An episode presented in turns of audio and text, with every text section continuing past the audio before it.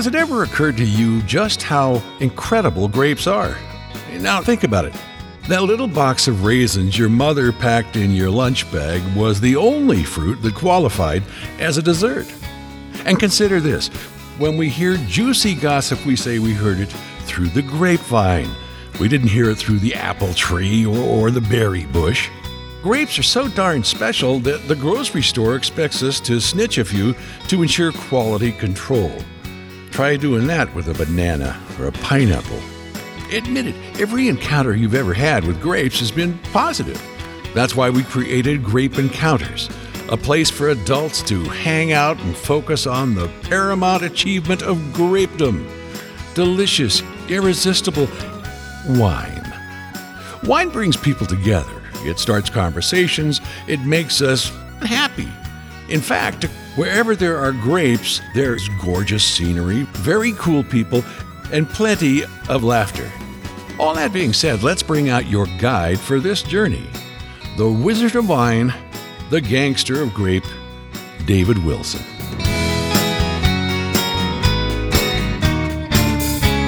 My goodness, do I have an amazing week in front of me. Actually, I've already jumped into it, but there's a lot coming down the line. There's a lot I want to talk about today. I'm going to be doing two very interesting things, and we're going to talk about what I'm about to do. And then next week, we will talk about what I did. it should be fun because at least one of the things that we're going to talk about today will set the tone, hopefully, for some adventures that you might jump into later later this summer. But first, we're going to actually continue a conversation about a subject that bewilders a lot of people because, frankly, there's just a lot of misinformation about this topic, and the topic is aging wine. Or maybe I should say the topic is killing wine because that happens more than I like to hear about. And you might remember, I think it was about four weeks ago, I was telling you about my visit with my friend Alfred, who has a small but nice wine cellar. And I hadn't seen Alfred in a long time, and I flew into the States from Italy. And one of the first things that Alfred did during our first dinner was he said, Hey, David, go over to the wine cellar and pick out something. So I went down there and I found some wines that I had actually suggested that Alfred buy, but I did not suggest that he sit on them for 15 years. And there they were wines that I would have killed to have a fresh bottle of, but these wines unfortunately had turned. And I was just so heartsick about what had happened to these wines. Well, I have another friend who is sitting on a ton of really amazing wines. His name is John, and they're his wines, his family's wines, but we're going to talk about the story behind them because the wine collector who put this amazing cellar together was John's dad, who very unfortunately is gone now. And one of the most amazing people that I've ever met, and one of the most knowledgeable wine collectors you ever want to meet. But John is here with me, and John, you and I have not seen each other for a pretty long time. Probably over 10 years. Well, because I, I've been avoiding you. no. No, you. Yeah, no, no. It, it's been around 10 years. And we talk, but it just seems like we're never in the right place at the right time. But here I was in California, and you invited me to come down to where you're at. And I'm not, by the way, going to reveal where I'm at because this is a substantial collection that the family has. And I don't want to give anybody any ideas. Not that they could get through like five layers of security to get into the wine cellar, but why don't you just talk for a minute about what your dad put together and, you know, sort of his love for wine? Well, he built the house in 1991, and it was very important to him that he had a wine cellar. He was picking up wines at stores in, in Southern California. He got very interested in Bordeaux. Yeah and he liked the labels on the Bordeaux, he, the artwork, because each year there's a different artist that works on the label. And I got into it too. You know, my dad said, Well, this is how you drink wine, this is what you're looking for. And some of these wines were back in 98, 99, 2000 at the height of some of the best wines that ever came out of Bordeaux. Yeah. So, uh, how many years is that? There are wines in there that are more than 30 years old. Yes. Yeah, definitely. But anyway, so dad was teaching you. Correct. And you were more than happy to learn. And how old were you when you started to get these lessons I from him? was 22. 22. That's a good good age to be to Yes. start learning about wine. Did you love wine right out of the gate, or did you have to learn to love it? Well, I drank the pink stuff, the, the white Zinfandel. I, I used to get at the store when I was in Berkeley. Nothing wrong with that. There's there's nothing wrong with that. No, but it was good.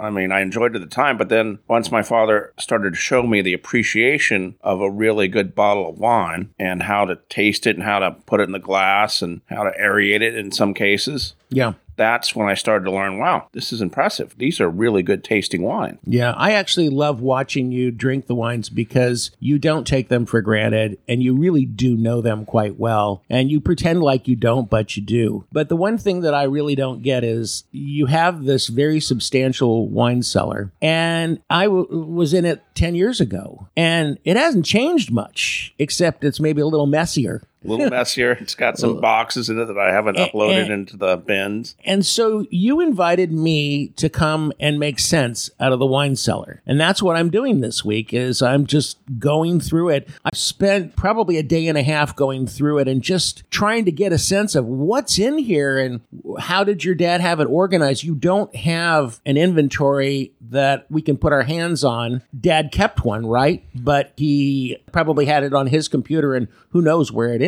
Right. I haven't fired that computer up in 10 years, so I don't even know if the computer works, but he that's why he numbered the bins. Yes. And since we live in California, we had the bins secured so that if there was an earthquake, they wouldn't fall out and break. Right. So that's why we have the little latches and little screens on there because you don't want all your favorite wines that you've collected over 20 years to break on the floor. Right. And we're very particular about the cooling in the wine cellar. It's very important to keep it at an appropriate temperature so it doesn't get too Oh, hot. the, the environment in that cellar is just purely magical. It's really wonderful. And your dad really did everything right in terms of building that cellar. Why there's a, a giant shower right outside the cellar is beyond me, but I guess, you know, when you're around that much amazing wine, you work up a sweat.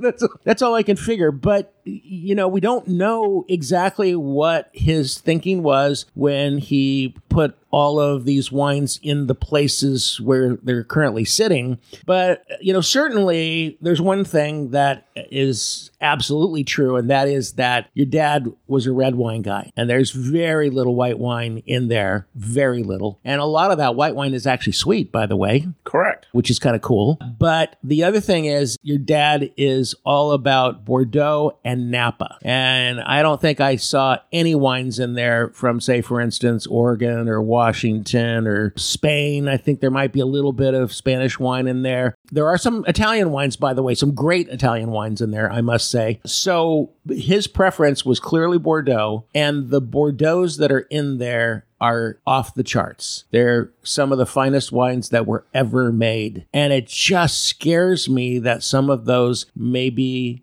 already past their prime. Do you worry about that? Absolutely. And that's why I called you, David. And I said, David, we need to look at some of these wines and I need some help seeing which ones are going to remain good or do I need to sell some of these or do I need to keep them or drink them right away? So it's an important thing to realize that wine is a commodity just like, in fact, I should really compare it to things like Bitcoin, where the value can fluctuate a lot, where it can be a collector item that is just as viable as a means of income as a stock portfolio. And a lot of people make a lot of money off of wine if they do it right. But unlike stocks, a wine can just go bad. Well, I shouldn't say that. Stocks can go bad too. You know, something happens at the corporation, then blam. But with wine, it's going to be a little more predictable because we know that the general lifespan is X or Y, right? Right. And the thing my dad liked about Bordeaux was the years 1889 and 1945, those were rated almost 100 and they're still good. Isn't that something? Yeah. And that's a really important thing to note is that really good wines age completely different than really cheap wines. And they can be exactly the same grapes, but the difference in terms of how long they will last is just drastic. It really is. And so some of the wines that are in there could be in there for another 50 years, really, right? So that's what we're going to do. Uh, we're going to take a break, however, for a moment. We're going to come back. I'm talking about this because it's one of the most important things that I can talk about with my listeners. Because if you've got some great wines that you either collected or were given to you or you may have inherited a portfolio, you need to understand it. And also, you need to sort of get out of your head the idea that you can go buy a $10 bottle of wine, lay it down for 20 years, and think that it's going to be worth $1,000 because it ain't. It just isn't. John, can you stick with me for a few more minutes? Absolutely, David. All right. you. And you know, we're going to come back in the next week or so and we'll continue this conversation. But for now, we're just assessing things. So we will be back in just a second with more grape encounters talking about what's in your cellar. And maybe you don't have a cellar. Probably you don't, as a matter of fact, but you may have something very valuable sitting in your house that you don't know about. So we'll talk about that next on Grape Encounters.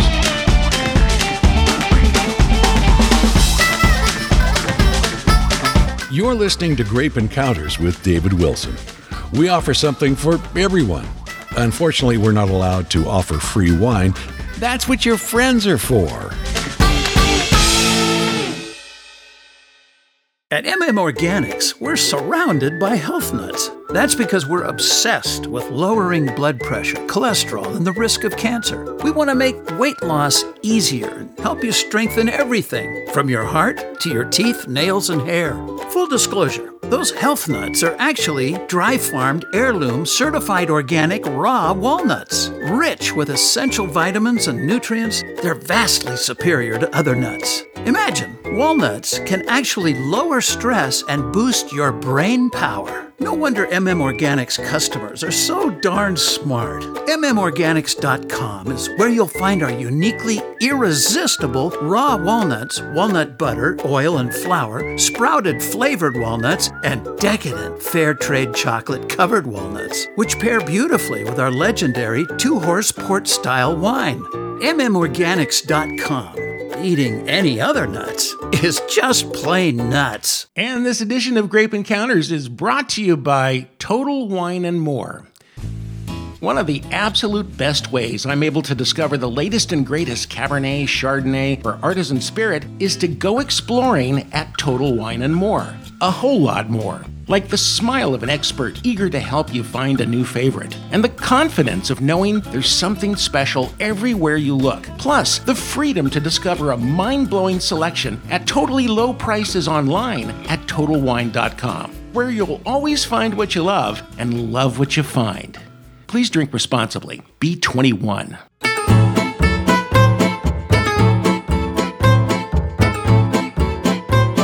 There's a type of story that I hear in the news from time to time that I absolutely love and I absolutely hate because I want this to happen to me, but it always happens to the other guy. And the story is that somebody's cleaning out their garage and there's a bunch of, you know, old pictures and stuff that everybody thinks were just bought at a garage sale. And it turns out that one of these pictures is a Rembrandt or a Da Vinci. And these people who are barely scraping by have been sitting with millions of dollars in their garage and they didn't even know it because Aunt Martha had bought this thing, not realizing that it was something incredibly special.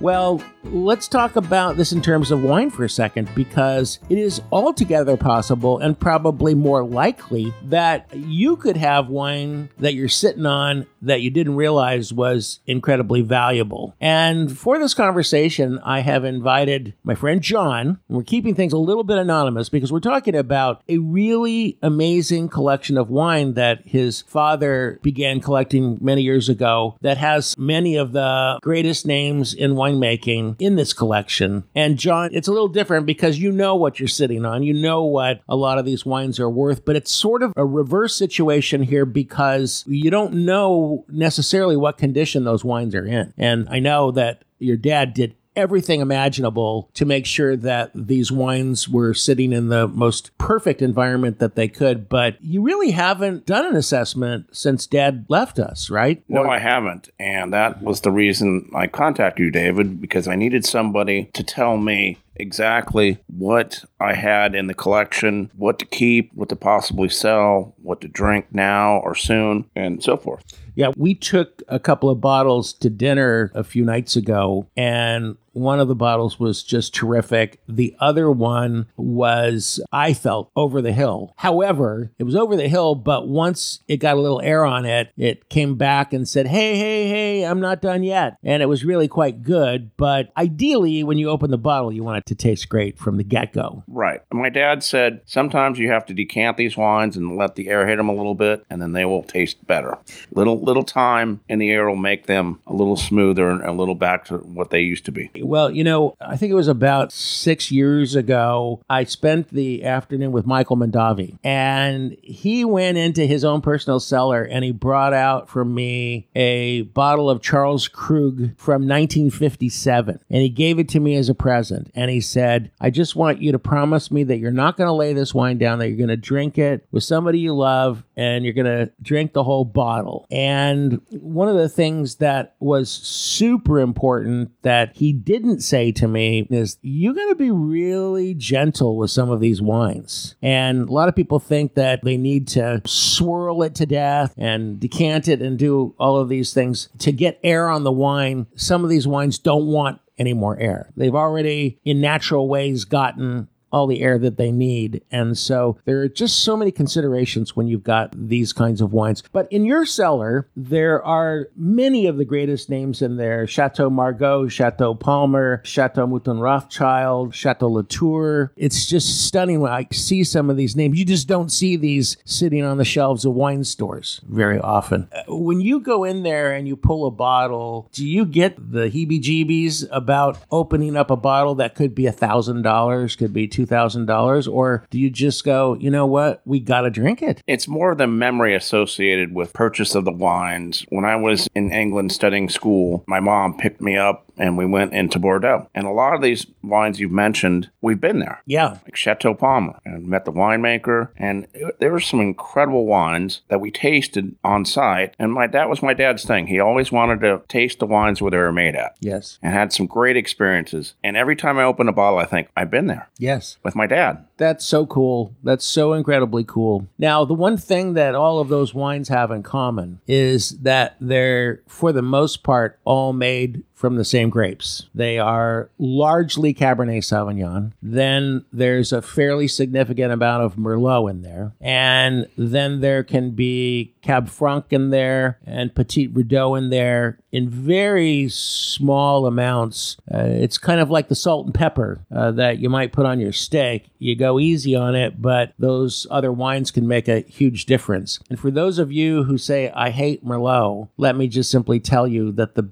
best wines on planet Earth probably have Merlot in them. And uh, I did a story, by the way, John, been a couple of months now, maybe three or four months actually, about the fact that there's a Merlot shortage and too many Merlot grapes have been taken out. The vines have been taken out. And now it's hard to make these great Bordeaux blends because the grapes aren't there. Do you like Merlot by itself? Never had the opportunity to drink too much Merlot. I like the blends, the Cabernet Francs, the Cabernet Sauvignons. Yeah. Um, just exactly like you're saying, the blends really make a difference for me. yeah. And I don't drink much Cabernet Sauvignon by itself. I like the blends. It's so funny because if you went back like 10, 15 years ago, you would not see that many blends on the shelves of American wine stores. And now blends almost dominate. And it's funny because it seems like as we started to catch on to the idea of blending wines here in America, people are looking and saying, you Americans, you're prostituting the wine by blending it. But in reality, in Bordeaux, that's all they've ever done is blend the wines. And they call it a Bordeaux blend. And it generally speaking is mostly Cabernet Sauvignon, the greatest grape in the world, which by the way is the love child of Cabernet Franc and Sauvignon Blanc. And that's where Cabernet Sauvignon came from.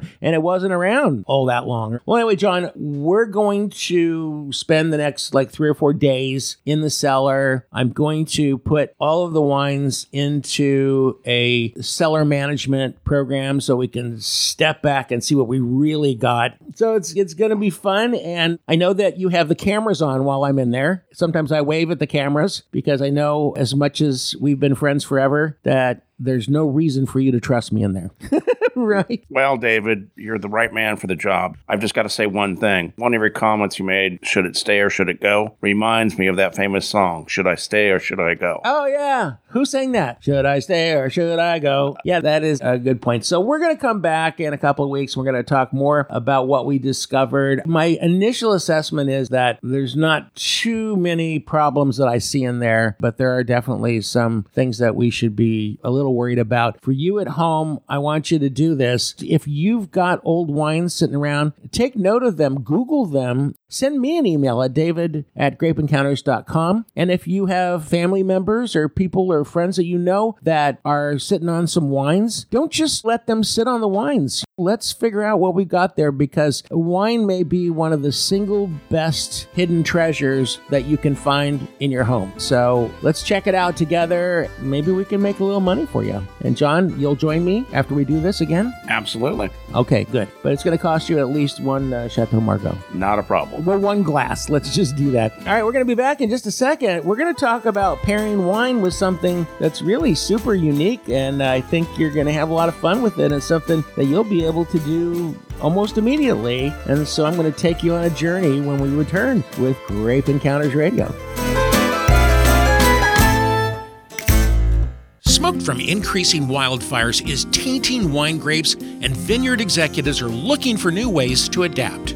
PureFresh Wine's O3 technology helps vineyards overcome the problems caused by wildfire smoke by treating grapes pre crush to improve fermentation and overall wine quality, as well as removing smoke taint. For the typical winery, saving a full harvest of grapes with PureFresh wine costs only 10 cents per bottle. O3 technology has been approved by the FDA and USDA. It leaves no residue and uses no chemicals. It provides many benefits to wineries, including the removal of sulfur, pesticides, and fungicides pre crush, the reduction of bad bacteria and mold issues, an improvement in roundness and fruit forward palate notes, and so much more. Most importantly, it safely and naturally breaks down smoke taint molecules to save grapes from damage. Rescue your harvest from smoke taint. Visit purefreshwine.com today. When you discover a new favorite bottle of Chardonnay, sparkling wine, or artisan spirit at Total Wine and More, you'll discover a whole lot more, like the friendly smile of an expert guide, ready to help you find that perfect bottle, and the confidence of knowing you just found something really special. Explore the wondrous selection and totally low prices at TotalWine.com, where you'll find what you love and love what you find. Please drink responsibly. B21. This edition of Grape Encounters is brought to you by Total Wine and More. When you discover a new favorite bottle of Chardonnay, sparkling wine, or craft spirit at Total Wine and More, you'll discover a whole lot more, like the confidence of knowing you just found something really special. So explore the wondrous selection at TotalWine.com, where you'll find what you love and love what you find. Please drink responsibly. Be 21.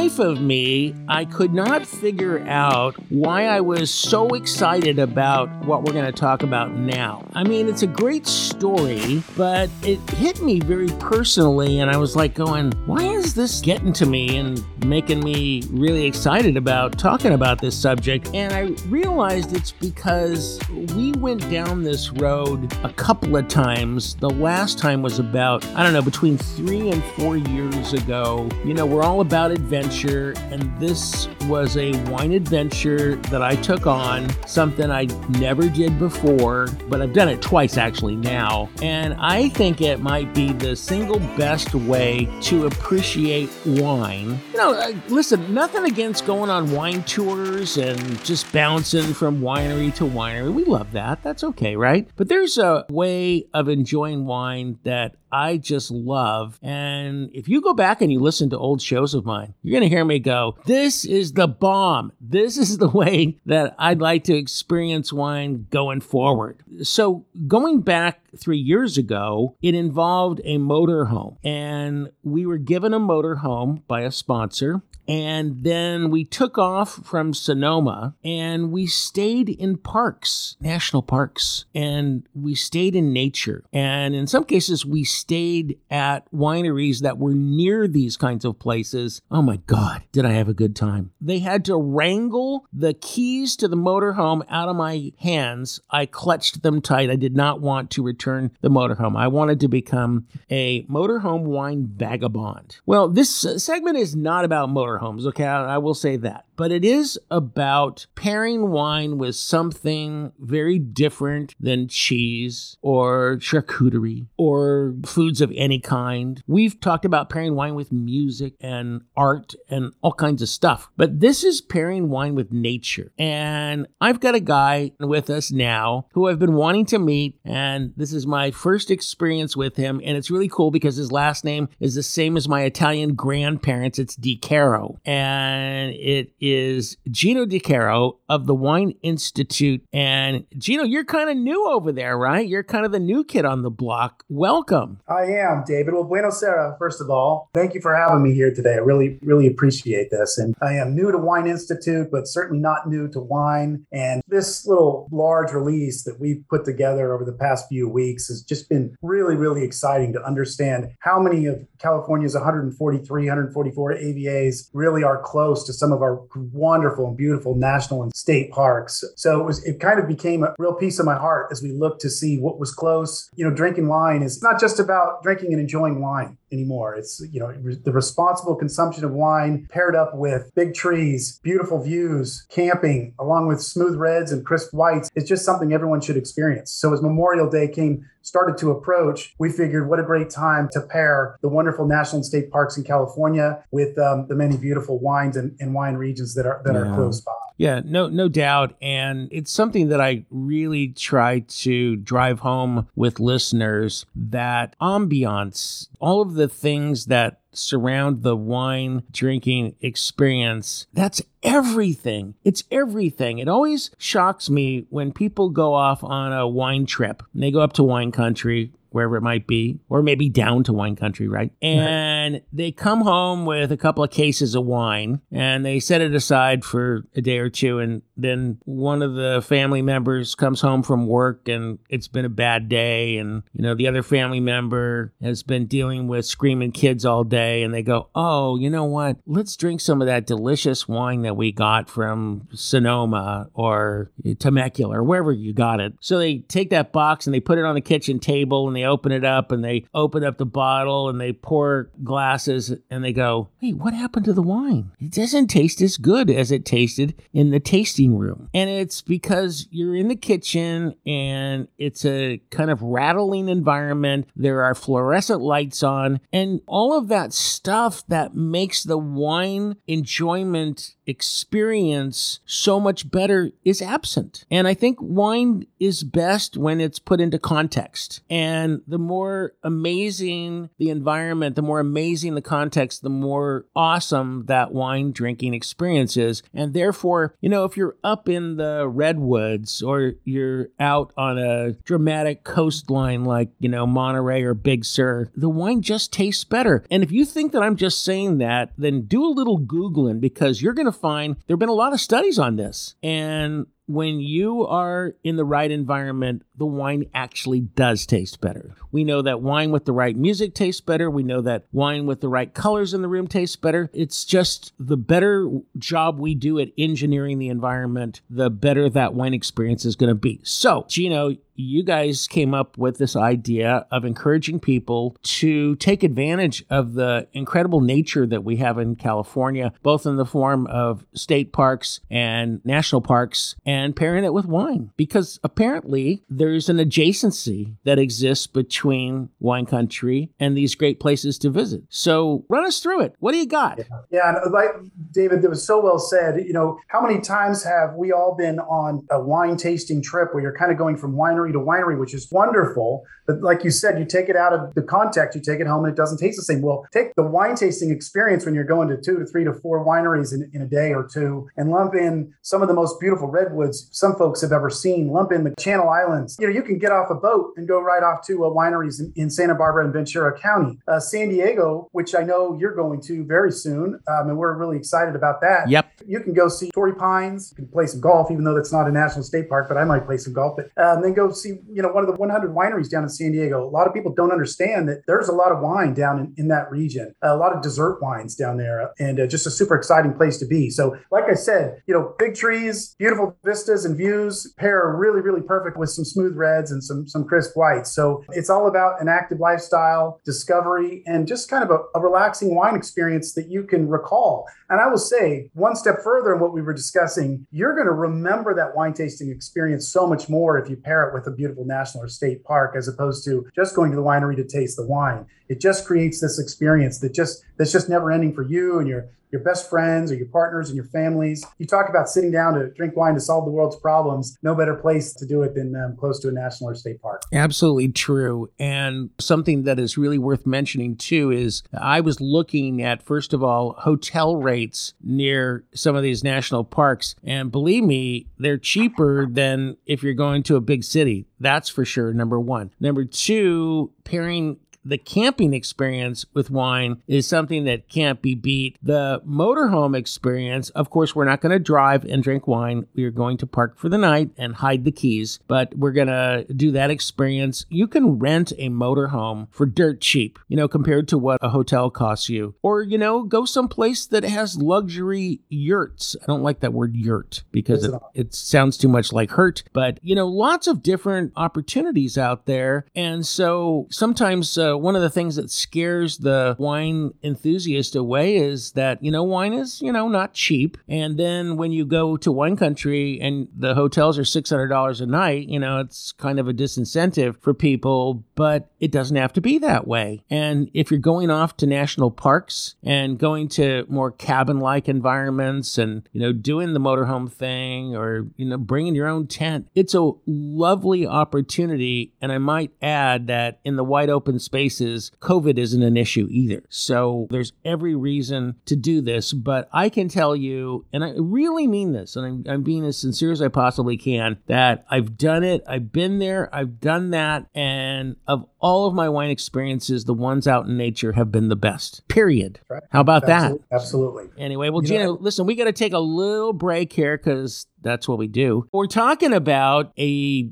I got to call it a promotion, but it's just every month or two, the Wine Institute it gives us ideas of ways to enjoy wine that goes beyond just sitting around the dinner table, which is fine, you know, but there are so many things that you can pair with wine that make it more fun. And I can't think of anything that pairs with wine better than nature because, especially in California, there's probably no product that you put in your mouth that is more natural than the wine we make here because we're really big on making natural wines, making organic wines, making sustainable wines. And so it's a perfect fit as far as I'm concerned. We're talking to Gino DiCaro of the Wine Institute, and they've unveiled a new program wherein they are uh, helping us get our act together so that we can go out and be in national parks and state parks and enjoy wines from wine regions that are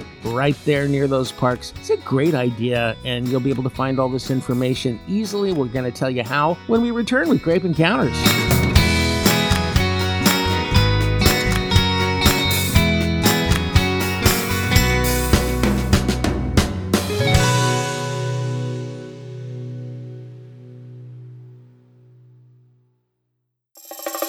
Something amazing happened to me the other day at Total Wine and More. I found my new favorite Cabernet Sauvignon at a totally low price. As soon as I picked it up, it felt like, aha, I knew it was the one. So go explore their wondrous selection and you'll feel it too. Because at Total Wine and More, you'll find what you love and love what you find.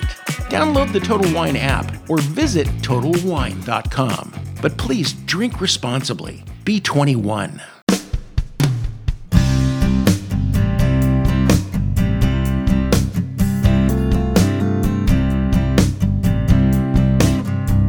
Back with Grape Encounters Radio, and I am talking to a fellow whose last name is the same as my grandparents. It was the Italian half of my life, Di Caro. Some people say Di Caro. My favorite thing about growing up was going to grandma's house and eating Italian food. I've got Gino on, Gino Di Caro. And did you uh, celebrate Italian holidays and get to celebrate your Italian heritage? Well, in my household, uh, every evening was an Italian holiday with a of Sangiovese. Okay. So uh, I would say not really, but yes. okay. Gino, let's talk about some of the national parks and state parks that are near wine country so that people can get on their computer when they finish listening to the show and start planning a trip. Sure, David. And I will say, you know, to your point, I always say drinking wine is, is really uh, the original eating farm to fork. So people can be uh, really proud of, of, having a glass of red wine and um, or wine, period. In, but I have a hard time, I must say, I have a hard time keeping the wine on my fork. It seems to. well, that's true. It's more like farm to spoon for me. That'd be really good. But that's okay. All right, go for it. So anyway, uh, Wine Institute has put together these uh, these uh, quote unquote pairings of uh, national and state parks with with wine regions. And um, I will say for your listeners, if they want to find wineries in these particular regions, they can go to discovercaliforniawine.com to look up the particular region and find particular wineries. But we went ahead and lumped these things into uh, four regions: Southern California, the North Coast, Sierra foothills, and the Central Coast. And, and you know, if you get up to the North Coast, you know, you've got a lot of redwoods up there. In Sonoma County, you have the Armstrong Redwood State Natural Reserve. Of course, they're making a bunch of beautiful Pinot Noirs and Chardonnay in, in Sonoma and the Russian River Valley. You also have Mendocino County with um, Hendy Woods State Park and Montgomery Woods State Natural Reserve. Just some beautiful, enormous redwoods to see up there and, and um, go pair with, with some wines. You also, of course, have Napa County and, and uh, Lake County, which we decided to highlight the Robert Louis Stevenson State Park, which is the, the north part of the county and almost into Calistoga, and uh, provides a beautiful vista to see the entire valley. It's a 5,000 acre park there um, uh, with, of course, stunning views of, of, Napa. I might add some amazing wineries in that area as well that you can check out. And I also wanted to add something to Mendocino, even though it's not a park. Redwood Valley is really an awesome place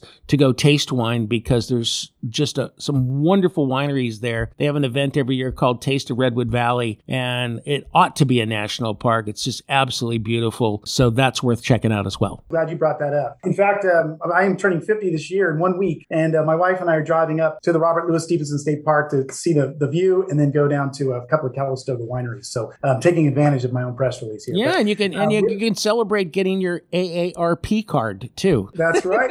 I've been trying to send it to me for the last five years. I don't know why. But uh, we also have the Sierra Foothills, of course, in Central California. In the Sierra Foothills, we've got the Calaveras Big Trees State Park. Of course, most of your listeners probably know in the foothills, it's kind of a haven for Spanish, Italian, and and, um, and French varieties. So just a beautiful place to go there. I got to jump in again because that's gold country there, and yes. Calaveras, that whole area is just a step back into history. And I think the town of Murphys is there, right? Which yep, is just one of the most wonderful places to go visit. I love the wineries there. I love the history there. And you are just out in the middle of nowhere. But talk about hospitality, great food, uh, wonderful little inns that you can go to, and just wonderful places to visit. And if you're lucky, maybe you can even enter the frog jumping competition in Calaveras. Uh, we have Mark Twain to thank for that. okay. Oh, yes. Oh, great call. Uh, all right. Okay. Well, they also have some ancient volcanic formations there to see too. Um, so you're right; it's just a beautiful place to go. We have, of course, everyone knows about Yosemite National Park, Half Dome, and all that there is there to, to see that's beautiful. Uh, while we don't recommend climbing Half Dome with a glass of wine in your hand, uh, Madera Wine Country is very close, and they also have some beautiful dessert wines and port style wines. Obviously, to see a cascading waterfall in Yosemite and, and uh, have a glass of wine, it's going to be um, probably a particular day of the year for you. So. Well, do we still have water? I just was well, curious about that.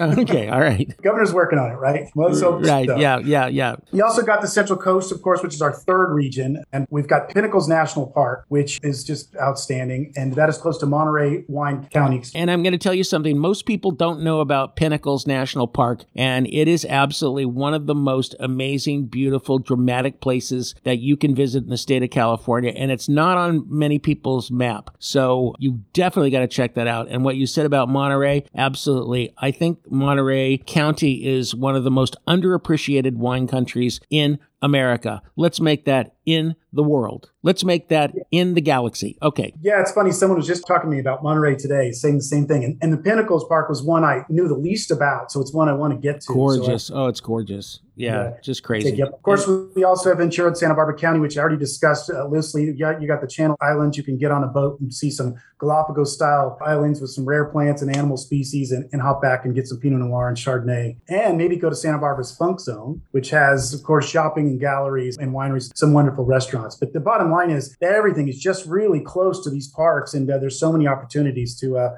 really enjoy your an ideal balanced vacation. Okay, can I leave uh, listeners with a tidbit about uh, the Channel Islands? Santa Cruz Island is an island that has been void of people for a really long time, but back before Prohibition, they planted Zinfandel grapes there. So the folks who owned Catalina Island and still own a big chunk of it, they took cuttings from those grapes that were growing wild for heaven knows how long over to Catalina Island they planted a vineyard there. It's the Rusack family, and Alison Rusack, it's Alison Wrigley Rusack. Anyway, they're making crazy delicious wines on Catalina Island. So when you do the Channel Island thing, go over to Catalina, drink some of that wine. It's absolutely spectacular and it has some real history. Did you even know about that? I'll bet you didn't. I didn't actually. And I've been to Catalina a lot, frankly, but uh, at least as a kid, but um, that's that's new to me. So thanks for the teaching. okay. So for people who want to know more about this, they want to get information, where do we send them? To discovercaliforniawine.com. And I will say the, uh, the fourth section was Southern California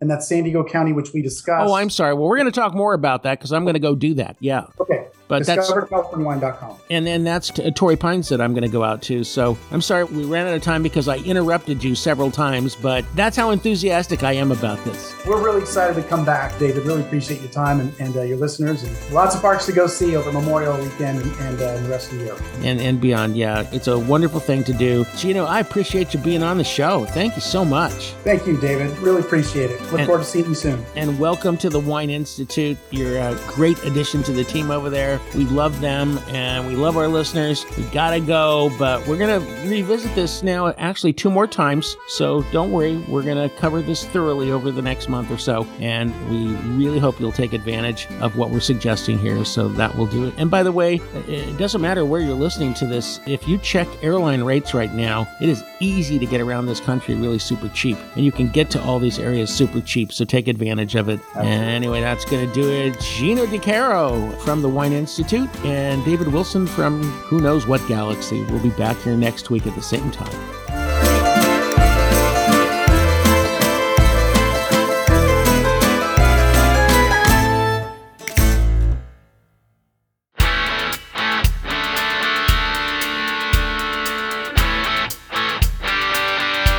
Are you following Grape Encounters on social media yet? You're not? Well, you should be. It's the best way to hear the latest, juiciest, unfiltered wine stories. It's also the single best way to keep our unpretentious, decidedly different wine conversations going strong. We're on Instagram and Twitter at Grape Encounters. For tons of content on Facebook, you'll want to join our Grape Encounters Radio group page or if LinkedIn is more your thing, connect with me by typing Grape Encounters Radio or Grape Encounters David in the search bar. Here's the deal the more you click, the more I'll pour.